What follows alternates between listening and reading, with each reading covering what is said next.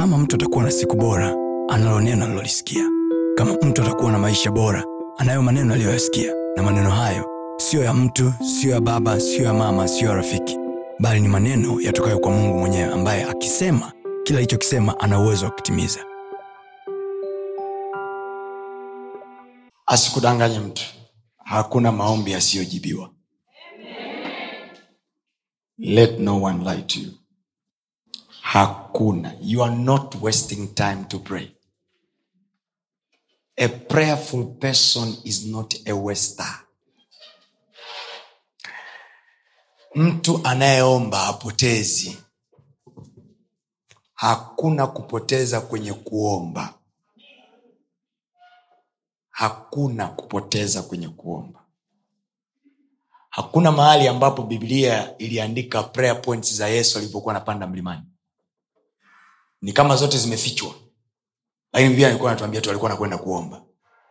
Anachojaribu kutuonyesha mwandishi wa biblia ni kwamba sio lazima tujue unaomba nini ila cha msingi umejihudhurisha mbele za mungu kuomba. Asubuhi kukicha tutajua umeomba.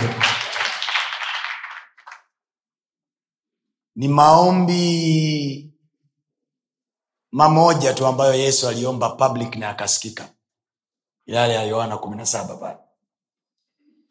Alipokuwa anakaribia kuondoka i think I'm just assuming. I think yesu alikuwa moyoni mwake anajaribu ku, kutaka kuwaonyesha wanafunzi huwa anaongeaje na baba. Na pale nafikiri pia walipomuuliza tufundishe sisi kusali yesu akawaambia ninyi mnaposali salini hivi. Tulikuwa tuko na mwalimu kwenye kongamano la maombi la mwalimu christopher mwakasege mwezi wa sita. Aliongea ka kitu mwezi wa nane right? mwezi wa nane thank you. Aliongea ka kitu very intriguing. Yani kalikuwa kame- kwenye mioyo alafu tulipotoka kwenye kwenye ile kongamano tukashtuana ulikasikia kale alisema bali ninyi yesu alipokuwa anafundisha wanafunzi wake kusali akasema bali ninyi in other words wako watu wengi wanaosali kwenye uso wa nchi. Ila ninyi mnavyosali staili yenu iwe nafanana na hii. Maelezo yale ya yesu alipowaambiwa wanafunzi wake ninyi msalipo salini hivi. Maana yake ni kwamba walikuwa wanatakiwa kusali ila walikuwa hawasali. Kwa sababu aliwaambia wale watu walisema tufundishe sisi kusali kama yohana alivyowafundisha wanafunzi wake kusali. Humuoni yesu akiwaambia "Ah, nyinyi wakati wenu bado. Ile shule ya kusali wale watu hawakufundishwa kwa sababu ulikuwa ni wakati. Walirequest waliomba. Ni wanafunzi ndo waliomba. Haikuwa inatoka kwenye moyo wa yesu mwenyewe. Wanafunzi ndo waliomba. Wakasema tufundishe kusali biblia inasema yesu bila argument bila kuwaambia no you are not supposed to pray. Ah, bado kidogo subirini kwanza. Ko kama yesu alikuwa anawasubiria wafikie levo ya kujua necessity of prayer. Na ndivyo ilivyo. Unaweza ukawa unapokea vitu kwenye maisha yako vinaendelea. Unaweza ukaona vitu vinaendelea na vinatembea kwenye maisha yako kazi zinapatikana biashara zinaenda hauombi lakini unaona vitu vinapatikana kwa sababu wako wakristo ambao wanasema unaona mimi siombi lakini vitu vinaendelea. Mean hautakiwi kuomba. Yesu alikuwa amenyamaza kana kwamba wale watu hawatakiwi kuomba. Lakini walipomuuliza akasema now you have matured. Sasa mmekuwa. Ninyi sasa mkisali salini hivi. Prayer is the language of a matured person in christ. Maombi ni lugha au ni tabia ya mtu aliyekuwa katika kristo. Bwana yesu asifiwe. Bwana yesu asifiwe. Kwa hiyo unapokuwa na desturi tena hii ya mwezi kwa mwezi yaani ifike wakati utengeneze sasa iwe ni kama kakambi kako kadogo ambako sio rasmi ila kila mwezi unajiwekea madhubuti kabisa kila mwezi. Wakati mwingine huo unafungasha kabisa na mambo yanayokukuta katikati ya mwezi useme hivi nasubiria mwisho wa mwezi wiki ya mwisho tuna kitu chetu tunafanyaga.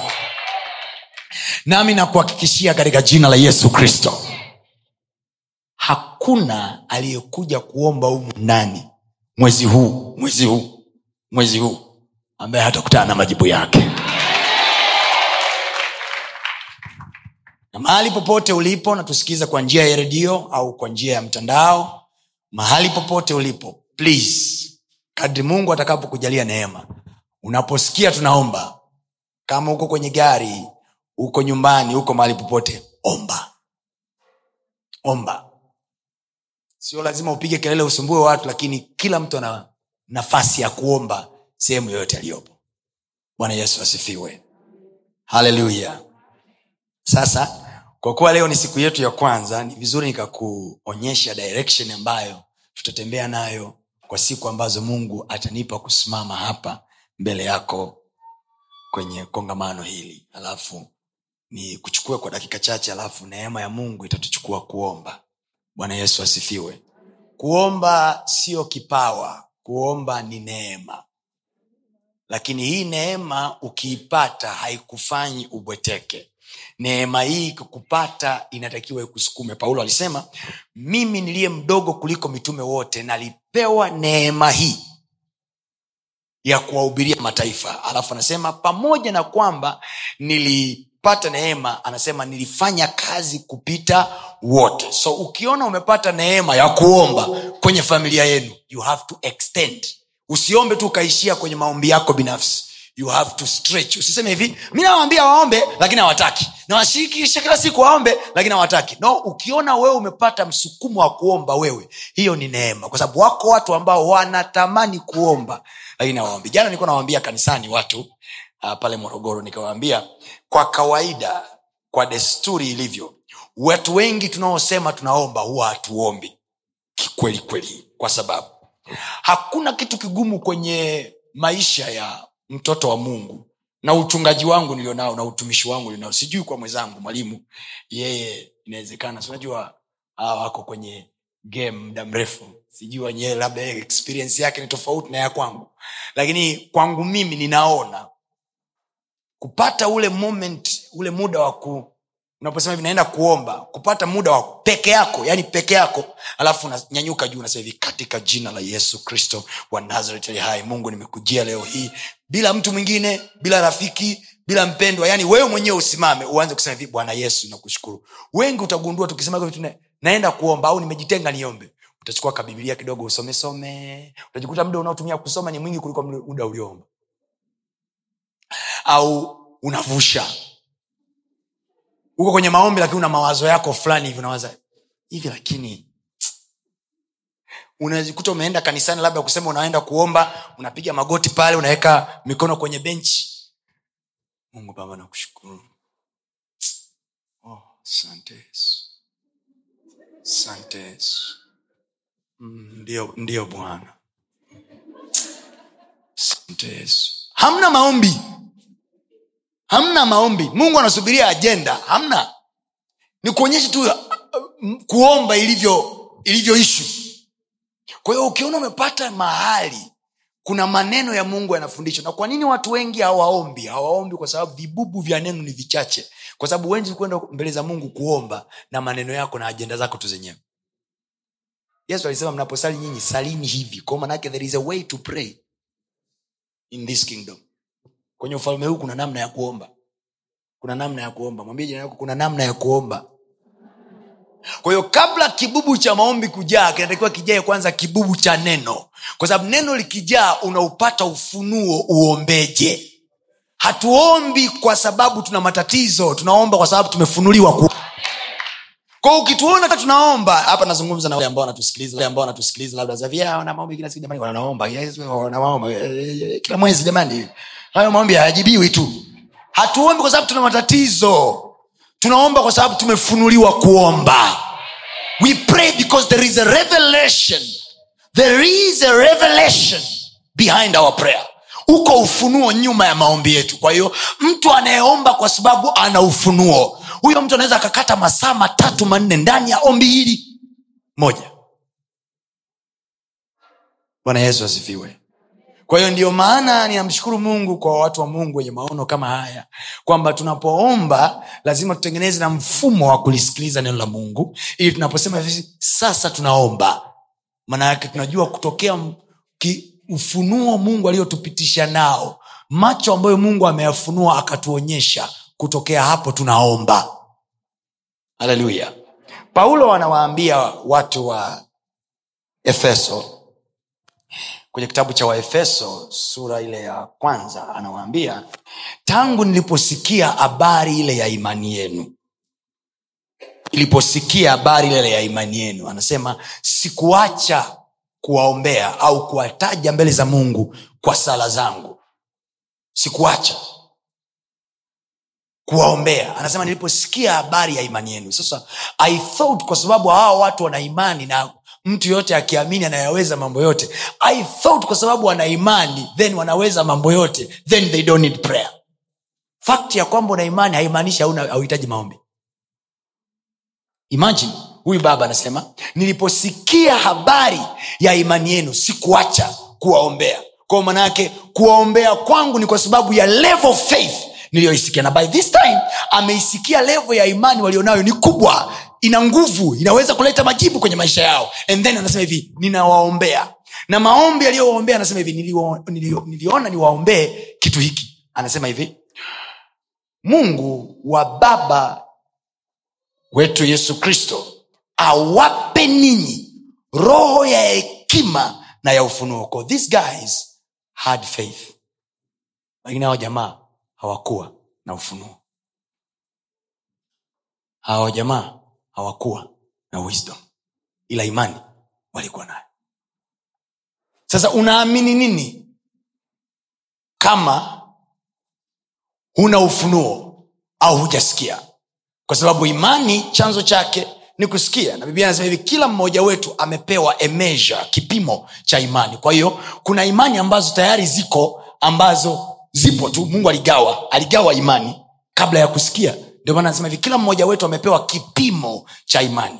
Kipimo cha imani. Kipimo cha imani kimo tayari huko ndani. Lakini hakina cha kushika hakina cha kufanya akimbie nacho. Hakina kitu ambacho huyu jamaa atakiamini sasa. Imani ipo lakini unaamini nini? Kuna mtu ameelewa nachokisema naelewa nachokisema yaani ninayo imani. Sasa natafuta cha kuaminia hiyo imani yangu. Yaani imani kama kifaa. Kwamba natafuta mahali pa kuitumia imani yangu naamini nayo nini? Ndo paulo akawaombea mungu awape ninyi roho ya hekima na ya ufunuo katika kumjua yeye. Macho ya mioyo yenu yatiwe nuru mpate kujua tumaini la mwito wenu jinsi lilivyo. Ili kwa imani zenu sasa mjue cha kupasuu. Kwamba unaweza ukawa na imani lakini wapasuing a wrong thing ila roho ya hekima na ufunuo itakufunulia what is the right thing kitu gani sahihi cha wewe kukipasu kukifuata kukimbizana nacho. Unaweza ukawa unaamini kuhusu mme na ukaona amekuja mume au unaweza ukawa unaamini kuhusu mke na ukaona amekuja mke lakini kumbe you are doing it in a wrong place. Umeamini kuhusu ndoa na ukasogezewa kitu kisicho sahihi ya kwa sababu imani ya ndoa ilikuwepo tayari. Na unaamini kabisa tayari una, unatakiwa kuolewa au kuoa. Ukasogezewa mtu asiye sahihi. Ya kwa sababu tu umeamini unakimbizana nacho. Hicho ndo nachosikia wapendwa wengi wanasema hivi tulionyeshwa kabisa na mungu kwamba huyu mwanaume atakuwa kwangu. After few years kimebuma. Baada ya kuamini macho ya, ya mioyo yenu yalitiwa nuru ili mpate kulijua tumaini la mwito wake. Kwenye kila tunachokifanya ujue tumaini tumaini tumaini tumaini lako kwenye hicho unachokifanya ni nini? Tumaini la mwito wako umeitiwa kitu gani? Ili sasa usije ukaolewa mahali ambapo panaua wito ulioitiwa wako ambao mungu aliwaitia vitu vingi vya maana vikubwa tu. Lakini kwa sababu waliingia kwenye mahali ambapo sipo vikaua kile mungu alichowaitia. Sasa kazi ya maombi ni kutuweka kwenye alignment. Maombi yanazirudisha nafsi zetu roho zetu zikae kwenye njia. Kumbuka yesu ndiye njia kumbuka biblia anasema ingieni kwa kupitia mlango ulio mwembamba. Anasema njia ni nyembamba ielekeayo uzimani. Anaposema njia ni nyembamba manake siyo nyepesi. Anasema ni nyembamba nayo imesonga sana. Nao waionao. Manake it takes them to see. Ili waipite tu waione kwanza. Kwa maombi yanatusaidia nini? Kuona njia zinazotakiwa kupita maombi yanatuvuta yanatuvuta. When we want to go astray maombi yanatuvuta yanatuvuta. Wakati mwingine tunaweza kuwa tumeshafanya maamuzi tayari lakini maombi yanatusaidia wakati tuko kwenye dilemmas. Maombi yanatusaidia kuchagua njia zilizo sahihi. Sasa sio lazima uombe useme bwana nionyeshe njia iliyo sahihi. No. Wakati mwingine tunapokuwa tunaomba biblia anasema hivi roho mtakatifu tunapokuwa tunaomba tunampa nafasi tunampa nafasi alafu sasa yeye anayachukua maombi ya mioyo yetu ambayo wakati mwingine tuna, tunaomba sisi tukiwa hatujui kwamba tunatakiwa tuombe kitu fulani. Roho mtakatifu biblia anasema anatuombea anatuombea. Lakini hatuombei akiwa nje yetu anatuombea akiwa ndani yetu. Kwao tunapoomba tunaanza kunena kwa lugha. Tunaponena kwa lugha kinachofanyika roho mtakatifu anachukua vitu vinavyoendelea kwenye maisha yetu. Anatupanga geukielinakwambia maombi anakusaidia kukupanga. Unapangwa mpaka unapangika. Haleluya haleluya ili ukae kwenye tumaini la mwito wako ukae kwenye kile mungu alichokuitia. Napozungumzia wito hapa sizungumzii wito wa uwe mchungaji uwe mwalimu. Ah. Ah, ah. sio lazima. Sio lazima huo wito wa namna hiyo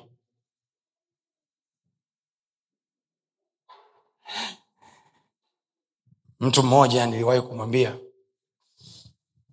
Na akashangaa kweli. Kwamba mungu anaweza akakuitia kwenye jambo ambalo wengine wote wamelishindwa mjini. Nasema jambo. Na jambo hili anaweza akawa mume. Yani mumeo ni jambo yani ni tukio ni situation umewahi kusikia au kuwaona wanawake ambao wanapitia vipindi vigumu vya ndoa zao alafu nyinyi wengine wote wauku pembeni mnasema hivi anapitaje? Anaishije naye yule mtu? Alafu mkichunguza huyo mtu anakwambia hivi nampenda huyu jamaa. Wanakaa kwenye hayo maisha. Na jamaa anasaidika. Anamsaidia baada ya miaka kadhaa au baada ya siku kadhaa yule ndugu anageuka kabisa kwa sababu hakuna aliyejua wakati paulo anaenda makedonia. Hakuna aliyejua kwamba paulo ataingia makedonia muuaji atatoka mtume. Hamna aliyejua. Hamna aliyejua. Imajini mke wa paulo ameachana naye asubuhi anamwambia vibabu usiende kuua. Anaambia achana na mimi. Chana mimi mimi niko kwenye mishemishe yangu. Anaenda paulo kuua. Anaingia kwenye mji wa kina kule.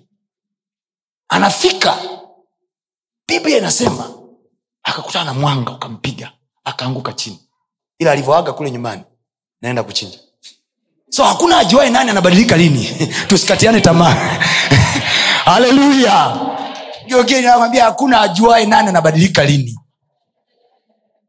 Sasa kama tunaongozwa kwa namna ya mwilini wanasaikolojia na washauri fulani fulani wa ndoa na mambo ya mahusiano wanaweza kuambia ikifikia hapa kwa kweli acha. Lakini kumbe tumaini la mwito wako ni nafsi ya huyu mtu iokolewe kupitia wewe. Sijasema kila mtu ameitiwa hilo. Ah, anasema inawezekana wewe. Tumaini la mwito. Now you see prayer kazi yake ni kumaintain usipotee. Usipoteze wito. Sema kwa jina la yesu kwa jina la yesu.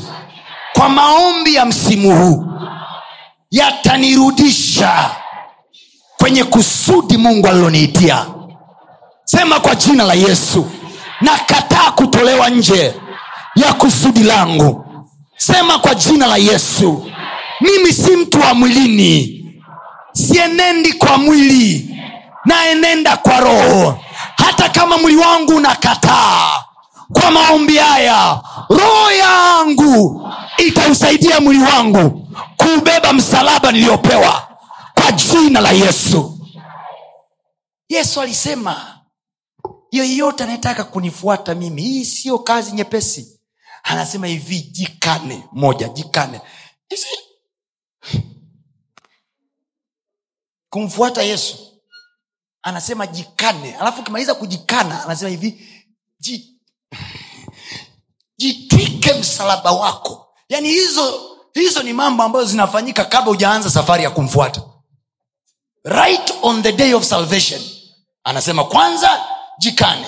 Mbili jitwishe msalaba wako. Msalaba hautwishwi unajitwisha. Yaani wewe unachukua dude mwenyewe. Kiki? Unalivaa. Wa. Jitwishe msalaba wako. Anafanya nini? Nifuate. It's not easy to carry a cross aliposema jitwishe msalaba wako maanake beba yanayokuhusu be responsible. Be responsible. Kuwa na majukumu. Jimajukumishe. Jimajukumishe. Umeingia kwenye ndoa watoto wanasumbua beba msalaba wako. Usikimbie majukumu yako. Anasema nifuate ukiwa umeubeba. E, usiseme hivi mimi siku nikiacha mambo fulani fulani ah, nifuate ukiwa umeubeba then maombi. Maombi kazi yake ni kukupa stamina. Wakati msalaba unataka kukuangusha prayer inakunyanyua namna hii. Haleluya sema kwa jina la yesu. Msalaba wowote niliyoubeba hautanifanya niache uokovu msalaba huu kwa jina la yesu. Kwa huu msalaba kwa huu msalaba niliyoubeba kwa hii changamoto katika jina la yesu. Kama yeye alivyokuwa bwana wangu aliidharau aibu ya msalaba aliubeba msalaba wake akafika nao msalabani akafika nao golgota na kwa msalaba huo biblia inasema mungu alimtunukia jina lipitalo majina yote. Sema kwa msalaba wangu ninapokea jina lipitalo majina mengine. Ninaipokea heshima jina la yesu. So because of prayer you find motivation to go on. Sio kwa sababu wana, watu wanakutia moyo. Unakwambia pita tu mama mpendwa. Yaani mungu akutie moyo. Uh-uh. Uh-uh. there is a stamina within you. Umetengeneza stamina ndani yako ambayo ina uwezo wa kuendo presha kizazi chetu mungu atusaidie sana kwa sababu ni kana kwamba tumetengeneza wakristo ambao ni kama wamelemaa yani ni kama wokovu umekuwa ni kama wabaga and pizza. Read your bible. Biblia inaeleza kwenye kitabu cha ibrania kumi na moja nafikiri kesho nimekwambia leo tunafanya tu utangulizi haleluya si hata kichwa cha somo sijakupa hapo. Mtulia leo kwanza na kuna nii tu tunasalimiana haleluya. Ili ujue tunakwenda tunakwenda wiki hii. Wiki hii tutafukua vya kufukua. Amen. tutashusha vya kushusha. Amen. tutapanga vya kupanga. Amen. haleluya. Sema oh, ibilisi hata nizoea vibaya tena. Tena. kitaumana safari hii. Haleluya. Hii siyo ahadi hii ndivyo itakavyokuwa.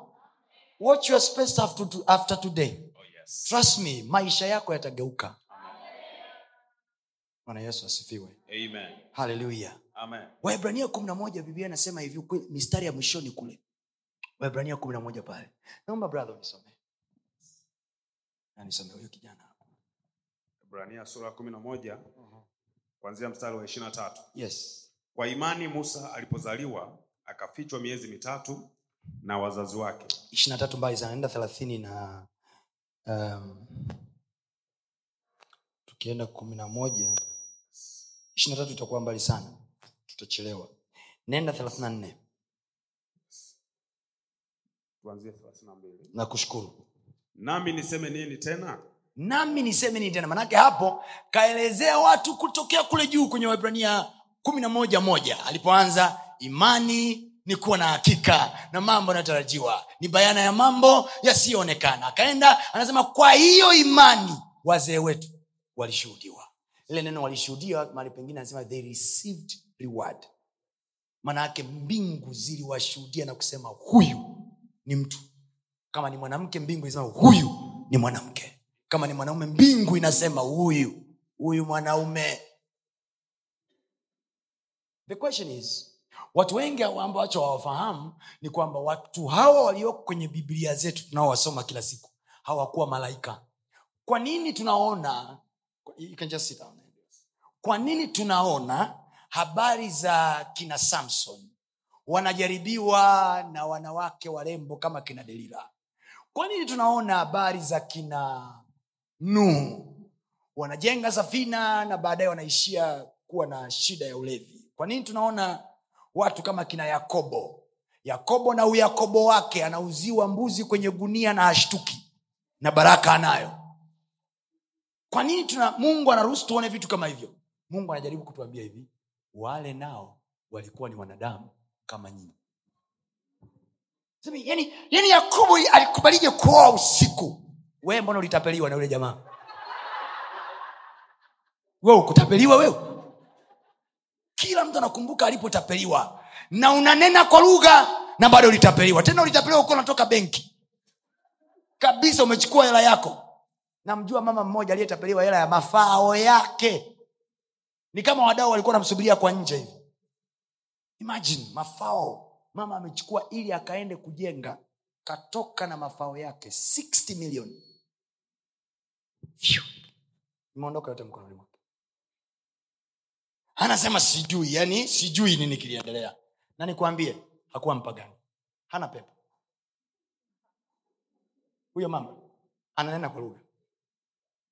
So haya yote mungu anatuonyesha wanadamu wa hawa watu walikuwa ni wanadamu kama sisi remember kwenye kitabu cha yakobo anasema hivi eliya alikuwa ni mwanadamu wa kawaida sawa na sisi. Alafu anasema hivi aliomba kwa imani mvua isinyeshe na haikunyesha akaja tena akaomba kwa imani mvua inyeshe ikanyesha. Kwa hiyo eliya alikuwa ni mwanadamu wa kawaida sawa na sisi. Wewe si unanunaga? Eliya naye ananuna. We unakasirikaga? Eliya naye alikuwa nakasirika biblia anasema rahabu alikuwa anaitwa rahabu yule kahaba. Na alafu biblia namwandika kwa imani rahabu aliwapokea. Kwa imani yani rahabu alikuwa na imani yake naye. Biblia anasema hivi jezebeli alimkimbiza eliya unawaza eliya akashusha moto kaua vikosi hamsini elfu vya wanajeshi. Kasema hivi moto ushuke uwarambe moto ushuke uwarambe. Alafu akatokea mama mmoja malkia kakaa kwenye kiti kasema hivi huyu jamaa aliyeuaua manabii wa bahari nina kwa ajili yake. Ajue leo hii alichowafanyia awa jamaa nami nitamfanyia. Mama elia anasema nani afe? Mbio kakimbia. Akiwa njia anasema mungu bora nife. Nini? Hofu imekuwa kubwa. Lakini katoka kuua wanaume wenzie. Ila kapigwa biti na mama mmoja akapotea bwana asifiwe. Najaribu kuonyesha kitu gani mtu wa mungu? Kwamba hawa wote tunaowasoma kwenye biblia they were people. Hawakuwa malaika hao walikuwa ni watu. Watu ila the difference between them and us tofauti kubwa kati yao na sisi. Hawa watu walipoamini mungu waliamini mazima. Walipoomba waliomba kana kwamba mungu amekaa mbele yao na wao wamekaa kwa huko nyuma. Wanajua anatusikia. Haleluya. Anasema nasi tukijua kwamba anatusikia tunajua tunazo zile haja tulizomwona hatuhitaji kuziona kwanza. Fakti tu ya kwamba anatusikia Oh, amjelewa nilichokisema biblia anasema kwenye kitabu cha yohana waraka wa yohana anasema hivi na huu ndio ujasiri sisi tulionao kwake ya kwamba tukiomba kitu sawasawa na mapenzi yake yeye anatusikia. Alafu yohana anasema kwa kuwa tunajua anatusikia tunajua tunazo zile haja tulizomwomba. We don't need to see it to believe it tunajua kwa kuwa anatusikia tunazo zile haja tunazomwomba. Kwa nini watu hawaombi? Watu hawaombi kwa sababu hawajui kama wanasikiwa. Hawajui kwamba kumbe tukiongea anatusikia. Haleluya! Sema bwana najua unanisikia. Bwana najua unanisikia. Nikutie moyo jioni hii ya leo tutakapoanza kuomba vizuri kuanzia siku ya kesho Amen. jua jambo moja uongei na mtu humwonyeshi mtu staili humwonyeshi mtu ufundi wa kuomba ila unajua niko mbele za baba. Niko mbele za baba na ananisikia. Amen. na huu ndio ujasiri. Sisi. Ah, I don't know about others ila sisi sisi mitume walijua namna ya kujitofautisha na wengine. Ngiokili nakwambia mimi mimi na ujasiri. Yaani hii ni kauli ambayo mama watoto wako ili wasiiacha imani they need to know. We have the woman in our house. Akiombaga yule mwanamke mungu anamsikia watoto wetu wawe na ujasiri na wa mungu tunayemwabudu. Wakikosa ujasiri na mungu tunayemwabudu wataitafuta miungu mingine. Ndio maana hawaogopi kuolewa na wapagani. Hawaogopi kuiacha imani. Kwa sababu kwenye familia zetu hatujawaonyesha kwamba mungu wetu ana uwezo wa kusikia. Hawajatuonyesha kwamba huyu mungu huyu huyu mungu huyu tunayemwombaga mtoto wako atakiwi kujua kwamba unazuga ukiomba. Anatakiwa ajue mama akiomba. Yes. mama akiomba kinatokea. Baba akiomba baba akiongea kuna kitu kinatokea. Inatamka ninatamka kwa jina la yesu. Kuanzia jioni hii ya leo. Amen. mbingu zifunguke kwa ajili yako. Amen. nasema mbingu zikafunguke kwa ajili yako. Amen. nasema mbingu zikakufungukie. Ukianza kuomba Yes. mbingu ikakusikie.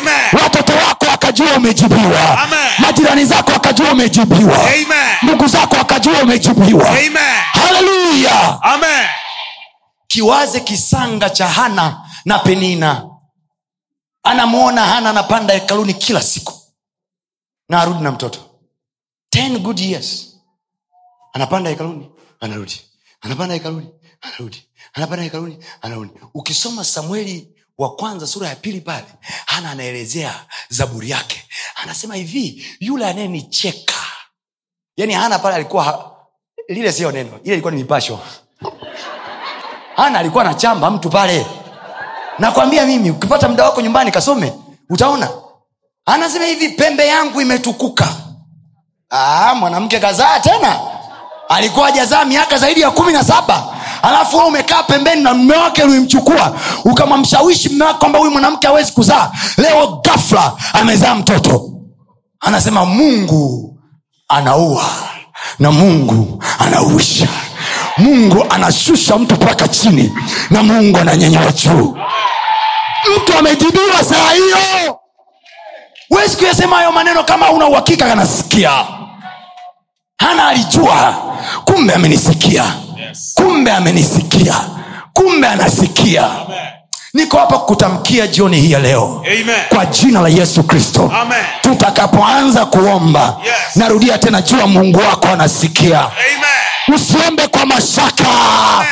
Ondoa mashaka. Amen. Daudi anasema miungu yao ina macho lakini haioni. Miungu yao ina masikio lakini haisikii. Bali wewe bwana unasikia kutoka mbinguni. Wewe bwana una macho unaona. Na mkono wako sio mfupi hata usiweze kuokoa. Yes. ninakutamkia kwa jina la yesu. Jambo lolote lilokuja kumwomba mungu nalo wacha mkono wake ushuke ukuokoe. Wacha macho yake yakuone. Wacha masikio yako yakusikie. Sema kwa jina la yesu. Jina la Yesu. masikio yako e bwana na yasikie kutoka mbinguni. So when we go to pray we now go going confidently confidently yohana hajasema na haya na huu ndio upako tulionao kwa Mm-mm. Na huu ndio ujasiri. Kuna saa nikiwa naombaga mwenyewe mpaka najipenda. Yani you know, yani unashusha vitu huku unajua kabisa this guy in heaven my father hears me. Huyu mzee huko juu huko juu ananisikia hey!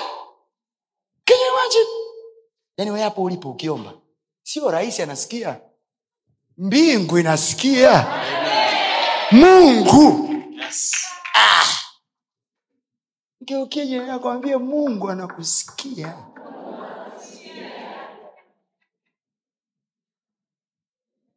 Yesu alipokuwa anawambia wanafunzi wake nyii mkisali saini hivi hakuwa anawambia kana kwamba kana kwamba wanataka kubahatisha eh.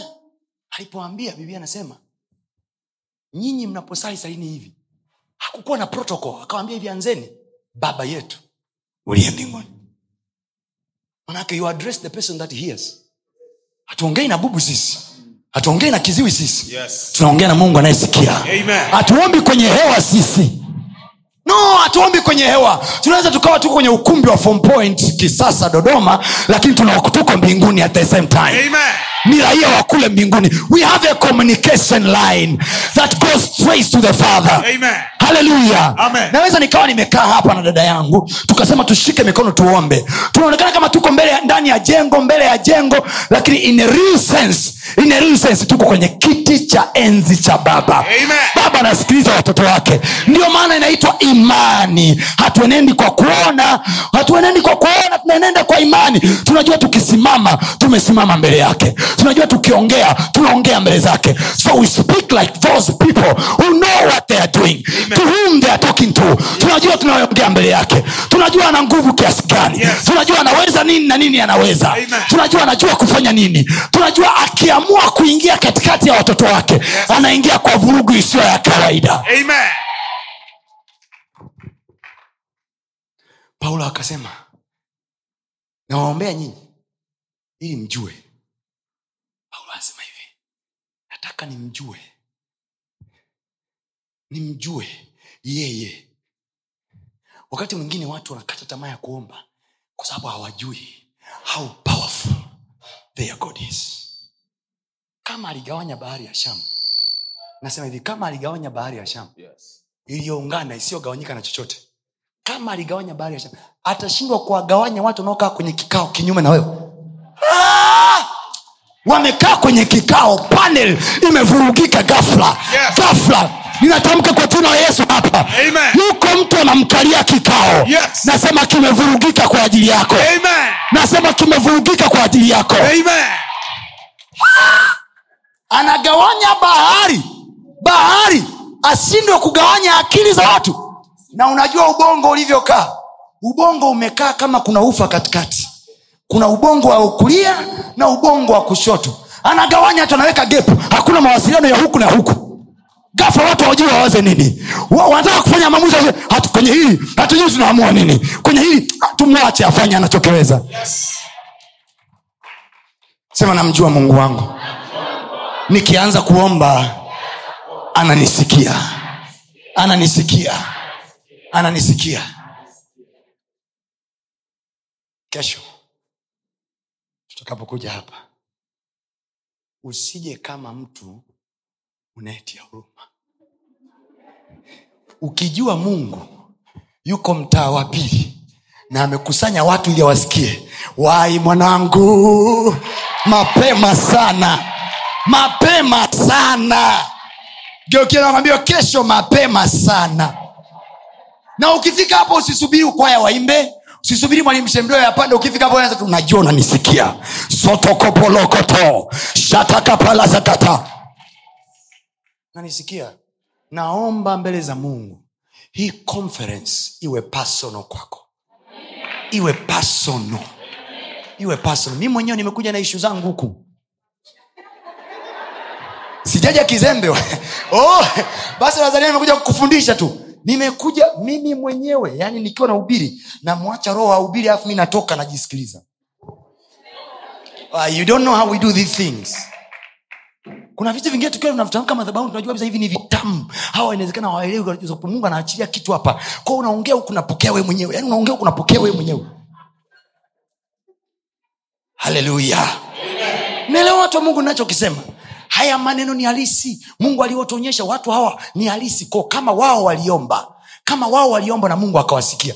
Do you know maombi yalianza back in the old testament. Maombi hayajakauka mpaka new testament kitabu cha mwisho. Watu bado wanaomba. Manake nini? Mungu anaongea na watu kwa kuomba. Ukiitwa kuomba never take for granted. Nasema pastor tony mbona kama hatukuelewi? Nasema hivi anatusikia. Anatusikia sema ananisikia. Maana ukisema anatusikia inawezekana mwingine hata amini. Sema ananisikia. Nakwambia mimi mimi. Huwa ananisikia. Na, na, kama- na, na kama na maombi yako na wasiwasi ya kusikia nipe takuletea waraka wa kwanza wa yohana pale tano nafikiri anasema hivi na huu ndio ujasiri. Ha! na huu ndio ujasiri. Imagine this is the confidence and this and this and this is the confidence. What is the confidence? Anasema he hears. Na huu ndio ujasiri. Sisi tulionao kwake. Ujasiri ni upi? Ya kwamba tukiomba kitu sawa sawa na mapenzi yake yeye anatusikia. Alafu mstari unaofuata anasema hivi ikiwa anatusikia na ikiwa anatusikia tunajua tunazo zile haja tulizomwomba period. Amemaliza kuandika yohana akaenda nyumbani akala ugali. Akalala na babaze. Na huu ndio ujasiri. Ai, please tusome kale kamstari. Wengine mwingine anaweza kametokea wapi? Kapo kwenye biblia ka kamstari. Kapo. Kapo mama kapo. Soma. Mm-hmm. Waraka wa kwanza wa yohana? Sura ya tano. Sura ya tano? Mstari wa kumi na nne. waraka wa kwanza wa yohana? Sura sura ya tano. mstari wa kumi na nne. Naomba kila unapotaka kuomba haka kamstari kapite kwenye akili yako. Amen. yaani kawe kamstari kako mama. Kawe ndo busta haka kamstari haka wakati mwingine nikasoma hivi hata kama nimechoka sijisikii kuomba sina maandiko ya kuomba sina kitu nina mastresi mtu kanizingua mtu kanivuruga. Ma- maisha yana mambo mengi. Mtu anaweza akakuvuruga tu from nowhere. Hii sina cha kuomba chochote lakini i know. Ananisikia. Ananisikia. Kwa hata nikienda mbele zake naenda kwa adabu kwa sababu najua ananisikia. Mungu mimi, mimi, ah! I'm going with matters. Bringing matter on the table sasa wengine wanasema hivi kwa kuwa anakusikia wengine mnafika mbele zake hamuombi mnaishia mnalia tu mungu mimi alichonifanyia hmm. Mm-mm, mm-mm. when you are praying naomba nikupe hii akili nikupe hii akili nataka kuwafundisha somo kubwa sana ndio maana naweka utangulizi huu mapema jambo kubwa sana ambalo mungu amenifunulia wiki iliyopita wakati najiandaa na kongamano hili ninakuomba mbele za mungu. Mungu akusaidie kwamba unapoingia kwenye maombi be emotionless. Acha hisia. Acha hisia. Weka hisia pembeni. Hata kama umeumia kiasi gani mbele za mungu jua unachotakiwa kukiongea. Weka hisia kando.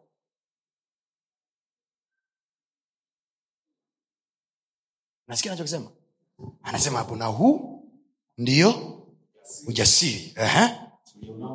Tulionao kwake. Ya kuwa tukiomba kitu sawasawa na mapenzi yake. Haya mwingine hivi hasa ukiomba kitu sawasawa na mapenzi yake maana yake nini? Revelation.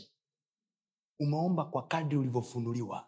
Na umefunuliwa na nini? Andiko maneno ya mungu kwa nini tunafundisha? Tunafundisha ili asikie mapenzi ya mungu. Mapenzi ya mungu yako wapi? Yako kwenye neno lake. Lile neno lake lina mapenzi yake. K unapoyachukua mapenzi yake kutoka kwenye neno lake alafu ukaenda nayo kwenye maombi biblia anasema jua anakusikia. Amen. haya. Kwa sababu niko kwenye uwanja wa mwalimu ngoja niongee kama mwalimu. Mapenzi yake tunayatoa wapi? Kwenye nini?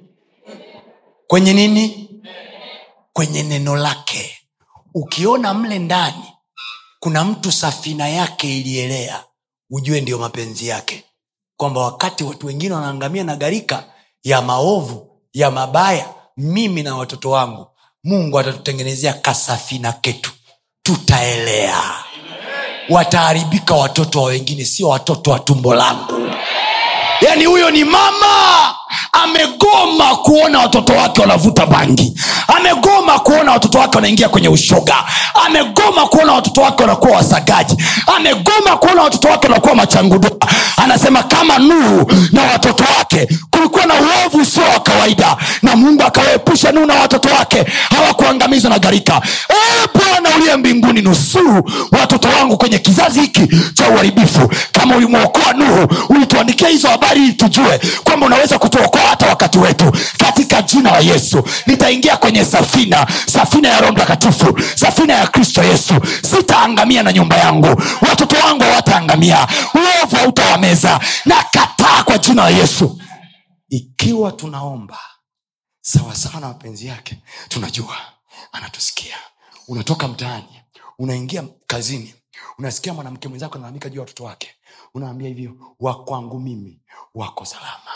Unaambia hivi mama nanii hujui hujui maisha mm, mm, mm, mm. imajini mtu yuko nje anaogelea kwenye maji ya gharika alafu anamshauri nuhu aliyeko ndani ya safina. Vipi bana? Mi niko ndani ya safina niko ndani ya yesu. Safina ulikuwa ni mfano wa yesu. Kwamba yeyote atakayeingia humo ndani atapona. Ndio maana nuhu akuingia kwa sababu alikuwa ni mkamilifu. Aliingia kwa sababu alipata neema. Na sisi tunaingiaje kwenye wokovu? Tunaingia kwa sababu tumepata neema. Kwao neema iliyotuingiza ndani ya yesu inaweza kututunza sisi na watoto wa viuno vyetu na watoto wa matumbo yetu. Sema kwa jina la yesu. Hata kama wao hawajaokoka bado hata kama wao hawajamjua mungu bado katika jina la yesu. Yesu niliyekaa ndani yake atalinda na uzao wangu atalinda na watoto wangu atalinda biashara yangu. Vya wengine vikiwa vinaharibika vya nyumba yangu vitakuwa salama kwa jina la yesu. Haleluya! So kwenye lugha zako wakati wengine wanatetemeka na maisha na wanaogopa wewe moyoni mwako unawambia hivi sisi tuko salama. Tuko salama.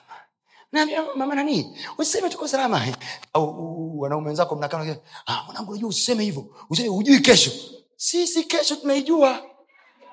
Roho aliyeko ndani yenu atawajulisha mambo yajayo. Na roho amenijulisha mimi na watoto wake walikuwa salama. Watoto wangu pia watakaa salama.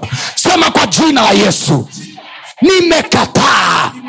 Kinachoharibu watoto wa wengine hakitaharibu watoto wangu. Mtu mwingine anasema hivi mnaomba masaa manne? Mnapata wapi ajenda? Hii ajenda ulikuwa unaijua? Thats where revelation point comes in. Hapo ndipo ufunuo unapoingia. Ko mtu aliye na roho ya ufunuo akisoma habari ya safina na gharika au habari ya nuhu na gharika then anapata revelation kwamba hii safina na nuhu na nini mungu hajatuandikia tu kama stori za sunday school. Uh-uh.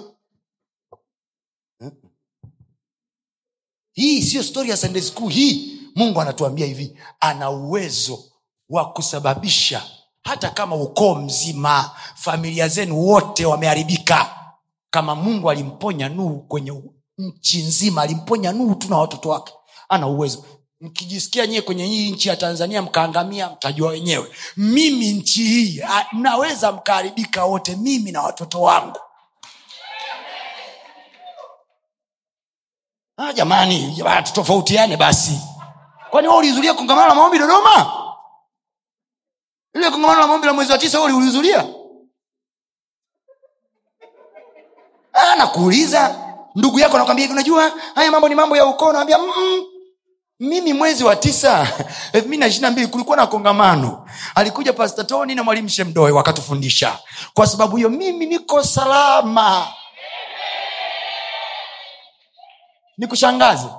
Kilichomfanya nuhu awe salama sio kwa sababu nuhu alikuwa amesoma physics.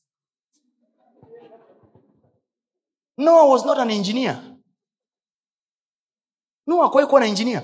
Kilichomfanya nuhu awe salama ni lile neno mungu alilomwambia kwamba kesho anasema wakati wa mwisho wa kila mtu umefika. Nataka kuiangamiza nchi. Nuhu hakuwa anajua hakuwa anajua lolote. Kwamba mungu anataka kuipiga nchi hakuwa anajua. But god gave him secret. Ah! kwa hiyo kumbe mungu anaweza akanipa mimi siri peke yangu nchi nzima. Ikaniponya mimi na watoto wangu tu. Oh, kwenye kongamano hili tarajia hilo. Tarajia hilo. Nuhu yuko chumbani kwake anasikia maelekezo. Mwisho wa watu wote umefika nataka kuiangamiza dunia kwa gharika. Sasa amka wewe uijenge safina uingie wewe na watoto wako. Ah, jirani yake ajui jamani hatufanani. Vikiharibika vyenu sio mimi sio mimi tusilazimishane. Ah, vipi bwana? Kwa hiyo kumbe mungu anaweza akanipa mimi siri ya peke yangu ya kunyanyua biashara oh, tunaweza tukafanya wote biashara kwenye frame moja. Tunaweza tukafanya wote biashara mtaa mmoja lakini yuko mmoja katikati yetu aliyepokea siri. Paulo anaita mystery of the kingdom. Siri ya ufalme. Anasema siri hii ilifichwa katika vizazi vingi vilivyopita lakini mungu amewafunulia watoto wachanga. Watu wa mungu unaweza wewe ukatoka humu ndani leo na kwenye kongamano hili la maombi ukatoka na siri ya kufungua maisha ya nyumba yako na watu wote wa nyumba yako wakaja wakakopi.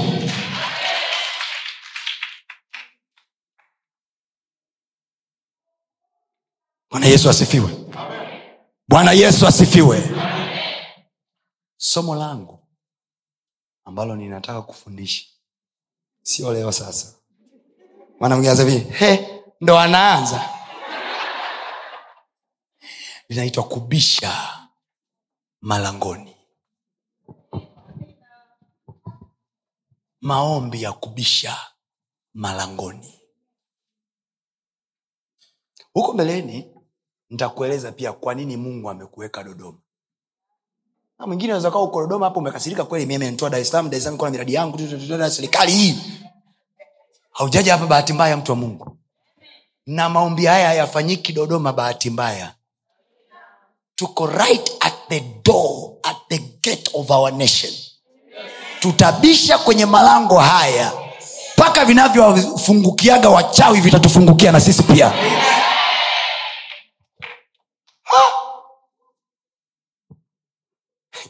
Sawa wewe umeshindwa kuwa mbunge ila unapakatiza kila siku nje ya bunge. Si useme kwa jina yesu watoto wangu wataingia humo ndani. Watoto wangu wataingia huko ndani. Watoto wangu wataingia huko ndani. And I'm telling you this wewe unafikiri umekuja dodoma kuuza bangili huku? Unaishia tuna kibiashara chako cha online cha kuuza viatu na soksi no! Go beyond! Go beyond nini bwana ameniweka katikati ya jiji la dodoma? Kwa nini mungu ameniweka hapa? Sawa sina influence ya kisiasa lakini nimekaa hapa kwa ajili ya uzao wangu pia. Ile ikulu ya chamwino yuko mtoto wangu ataingia. Mimi mama yake nimekosa fursa. Sawa lakini hili bunge hili linalopita hapa kila siku kuna mwanangu ataingia. Jifunzeni kuwapunguzia watoto wenu mizigo nataka usome uwe daktari. Mm-mm. kuna wengine hatima zao ni kuwa marais wa nchi. Nani anaandaa? Mama. Nani anaandaa? Baba. Ni abraham ndo aliamua hatima ya isaka. Yakobo kwenye mwanzo 49 anaamua hatima za watoto wake. Fulani utakuwa fulani maana ulifanya kitu fulani. Fulani utakuwa fulani. Baba anaamua umekaa dodoma mwenyewe unawaza mafaili tu ya ofisini mafaili tu ya ofisini. Wewe kuwa wa kiroho wewe. Ngeuki nakwambia rohosha ndugu rohosha.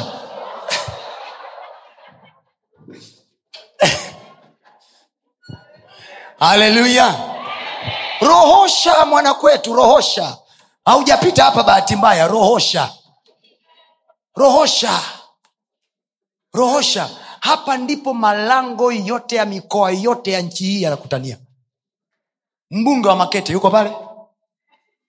Mbunge wa tandaimba yuko pale. Mbunge wa sinkunku huko kintinku yuko pale.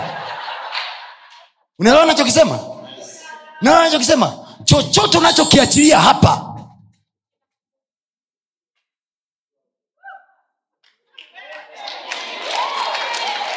Aya mwezi huu ya mwezi huu kaa sawasawa ndugu yangu. Ya mwezi huu imekutana. Yaani kama utaweza pigia simu jamani kile kikao cha alhamisi sitakuwepo. Yaani pigia watu simu jamani kile kikao mtanisamehe tukiairishe. Never miss a day. And if you have a friend in town mwambie ndugu yangu mimi nikiwa na magumu na kushirikisha. Nikiwa na msiba na kushirikisha. Nikiwa na sherehe na kushirikisha. Leo na mungu. Twende nikupeleke mungu aliko. I'm very serious about this. I'm very serious. Sijaja tu kuhubiri huku mtu wa mungu. Nimekuja kubisha malangoni.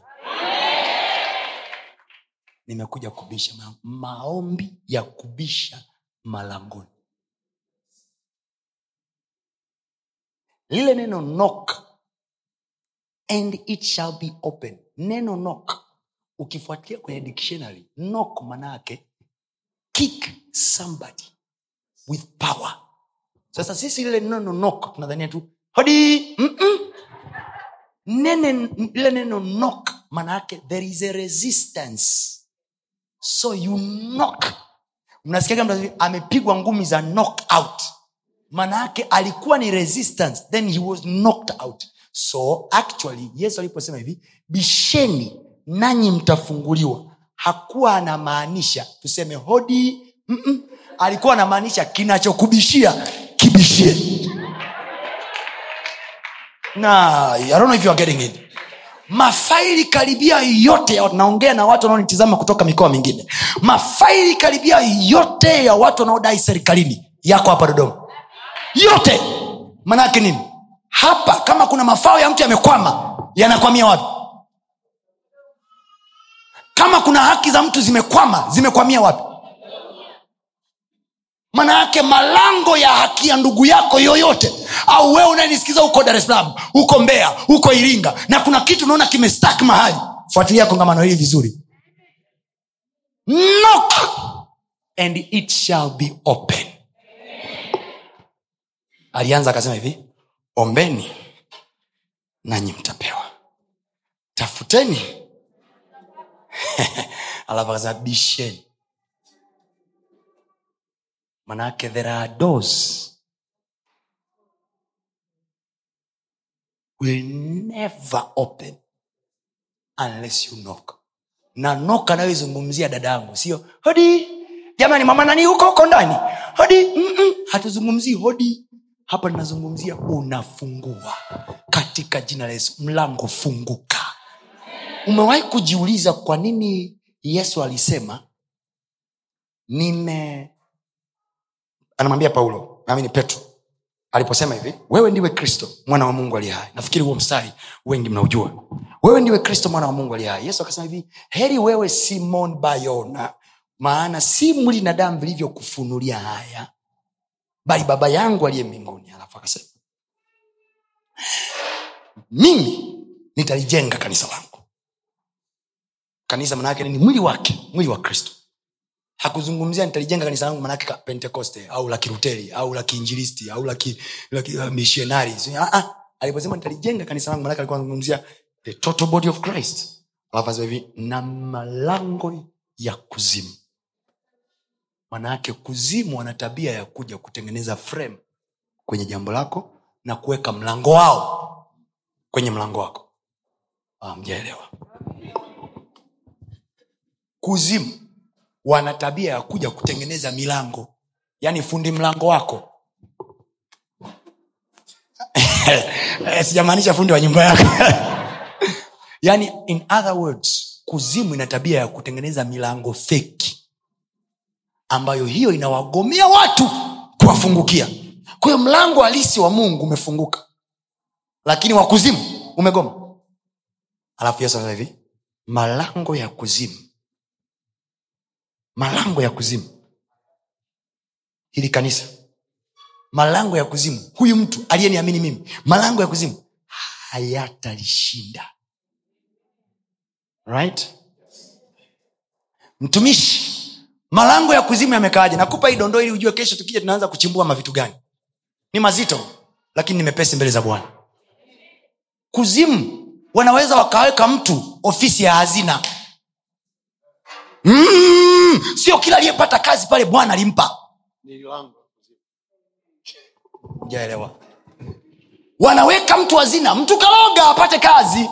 Na mashetani wamemsaidia. Waganga wamemsaidia amepata kazi hazina. Kwa hiyo wanasimamia nini? Ajenda. Mnaona sisi tunavyofundishana hivi. Hata ukiwa hapo ofisini hospitalini simamia ajenda ya mungu. Ukiwa ukiwa hazina simamia ajenda ya ufalme. Ukiwa wapi simamia ajenda. Unafikiri sisi tunavyoambiana wao waambiani kwa hiyo na wao wanasimamia ajenda ya ufalme wao. Kwa hiyo unashangaa tu bosi hataki kusaini dokumenti yako. Bosi aliingiaje kwenye kile kiti? Hujui. Una historia naye wewe humjui. Mtu amerogewa na mama ake watu wamechanja. Amewekwa pale kusimamia ajenda za kuzimu. Ajenda ya kuzimu mojawapo ni ipi? Frustrate huyu mwanamke mpaka ache kazi. Frustrate huyu mwanamke mpaka awe mimi naacha kazi. Haiwezekani nasumbuliwa namna hii. Kwa unakuta wapendwa kwa sababu ya uchungu na kusumbuliwa na mabosi wanaacha kazi. Kwa yeye anaona mtu mbaya sana yule amenisababisha nimeacha kazi. Kumbe lango la kuzimu liliwekwa kwenye kile kiti wo ukiwa ujui baba nikwambie jambo gumu. Malango ya kuzimu yako hadi makanisani. Unaweza kabisa ukakimbia huduma sababu kuna lango limekaa pale. Limepachikwa na kuzimu. Liko very close na pasta ndo lina finance miradi ya kanisa. Na finance kitu fulani. Ili tu kumfrustrate kijana mmoja ndani ya kanisa ambaye ana kitu cha kimungu kinaonekana kinachomoka. Basi wewe unaona hakuna ajenda ya kuomba. Jesus was not crazy. Anasema bisheni knock my brother. My sister keep on knocking. Amesema bisheni. Sasa hatusemi odi. Mm-mm. baba nimekuja malangoni. Okay. Nakumbuka mungu alimwambia abraham nitakubariki. Katikati ya baraka nyingi alizomwambia akasema hivi na uzao wako utamiliki malango. Uzao wako utamiliki malango ya adui zako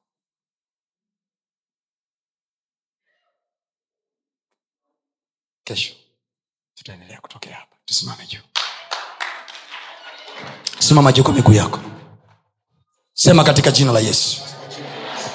Ngoja kabla hatujaomba. Mtumishi wa mungu kuna kamstari nilikwambia ukasome tukakaachia njiani. Ilikuwa inatoka wapi?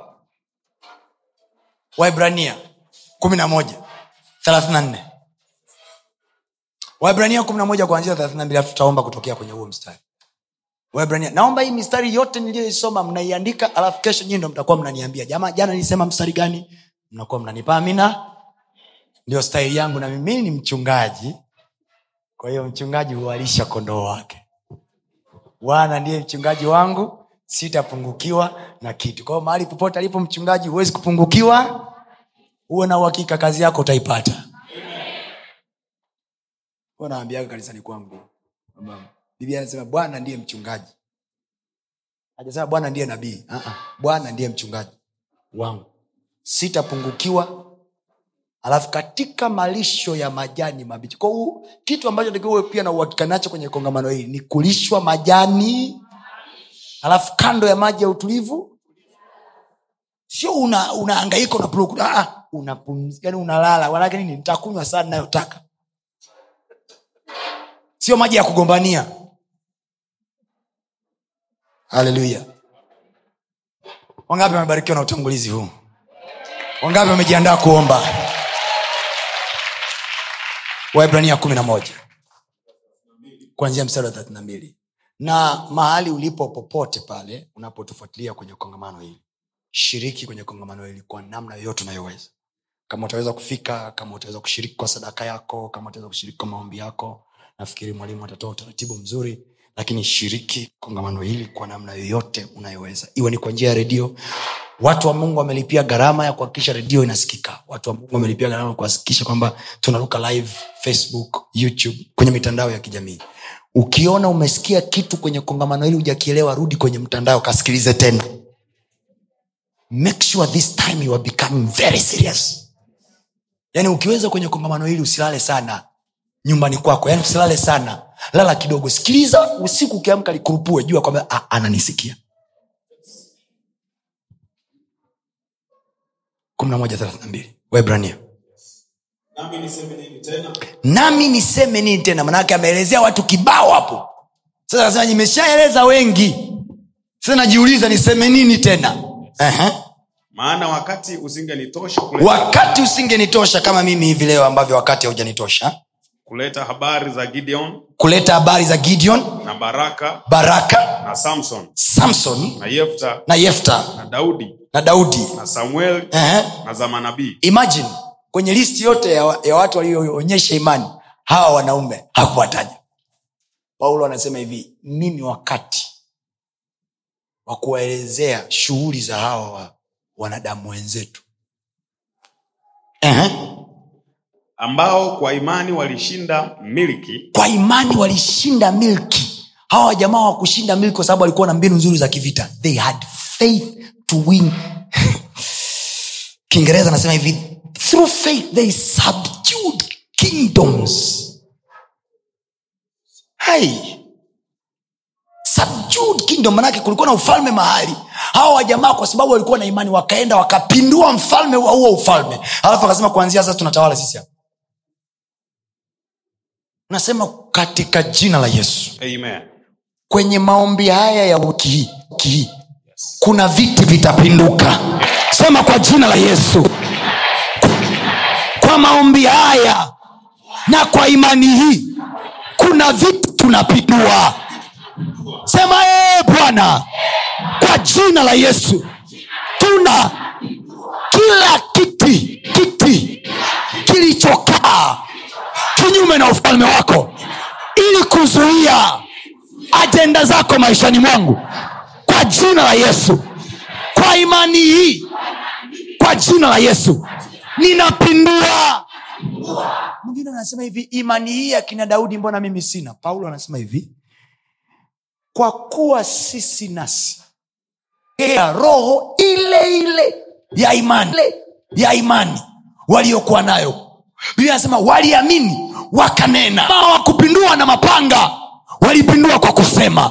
Walisema goliati unanijia mimi kwa panga na fumo lakini nakujia kwa jina la bwana.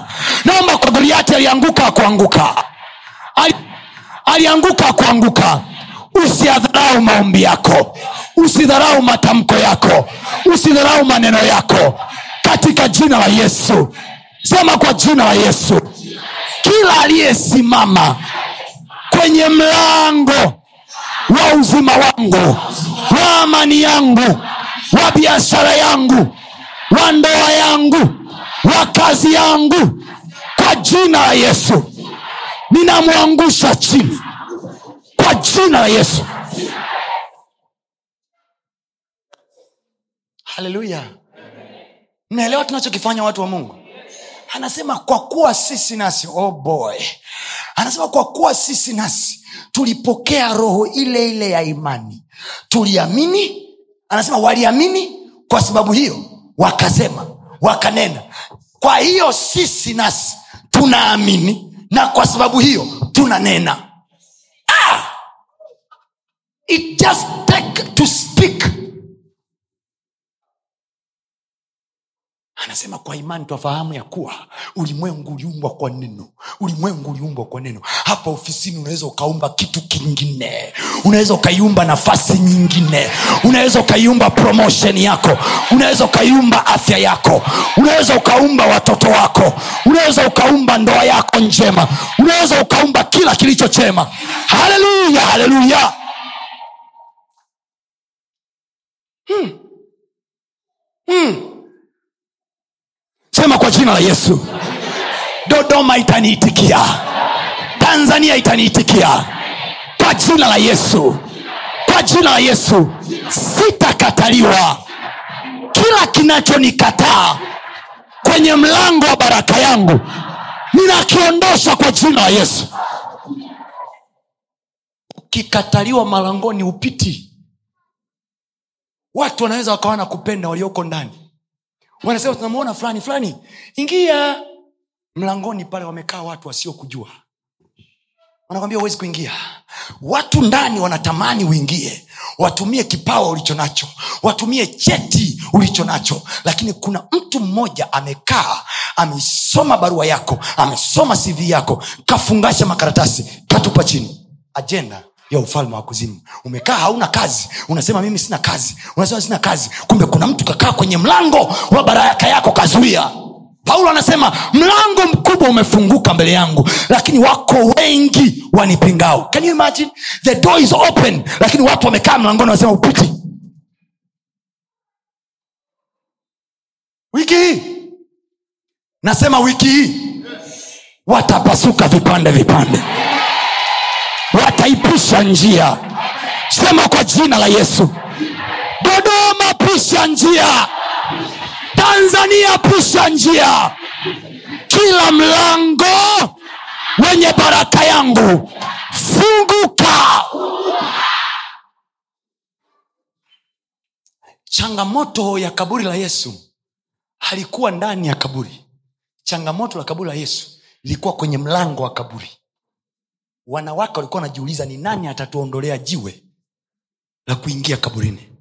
Habari ya kufufuka kwa yesu hawakuipata nje ya kaburi waliipatia ndani ya kaburi. Wanasema mnamtafuta nani? Hawakuipata nje ya kaburi. So yesu alikuwa na uwezo wa kufufuka wakati kaburi limefungwa lakini wange, yesu angefufuka wakati jiwe liko kwenye kaburi limefungwa wale wamama wasingeamini. They had to get in waone walipomlaza wiki iliyopita. Walipomlaza juzi wakafika wakakuta kweli hayupo. Fikiri hivi awaambie hivi amefufuka yuko galilaya halafu jiwe limekaa kwenye mlango. Nikuulize wewe ungeamini? Ungekubali? Na wakati huo wa mafarisayo wamelipa watu fedha kwamba waseme wamemwiba hajafufuka. Hii shughuli ya mlangoni ina ishu kuna vitu vimefanyika tayari kwa ajili yako ila mlangoni wameweka jiwe. Usijue kwamba biashara yako lishafufuka kazi yako lishafufuka mume wako alishafufuka ndoa yako ilishafufuka vitu vyako vishafufuka wamekuwekea jiwe biblia anasema malaika alikuwa amekaa juu ya lile jiwe. Sijajua kilichosogeza jiwe ila nachojua jiwe lilisogea na mlango kakaa wazi. Kwenye wiki hii kwa jina la yesu kila kilichokaa mlangoni sema kila kilichokaa mlangoni kwa jina la yesu kristo pisha, pisha njia. Ninakuja kwa neno la ninakuja kwa neno la bwana na kwa upako wa roho mtakatifu kwa nguvu ya roho mtakatifu wenye kutetemesha ardhi. Kwa jina la yesu jue mlango na ufunguke. Kwa jina la yesu jina la yesu. Funguka funguka funguka. Mlango wa ndoa yangu mlango wa kazi yangu mlango wa afya yangu. Omba kwa maneno yako hapo ulipo ya kataa zekoboyokoto tumekataa malangoni. Tumekataa kwenye malango. Hatutazuiliwa. Kwa jina la yesu.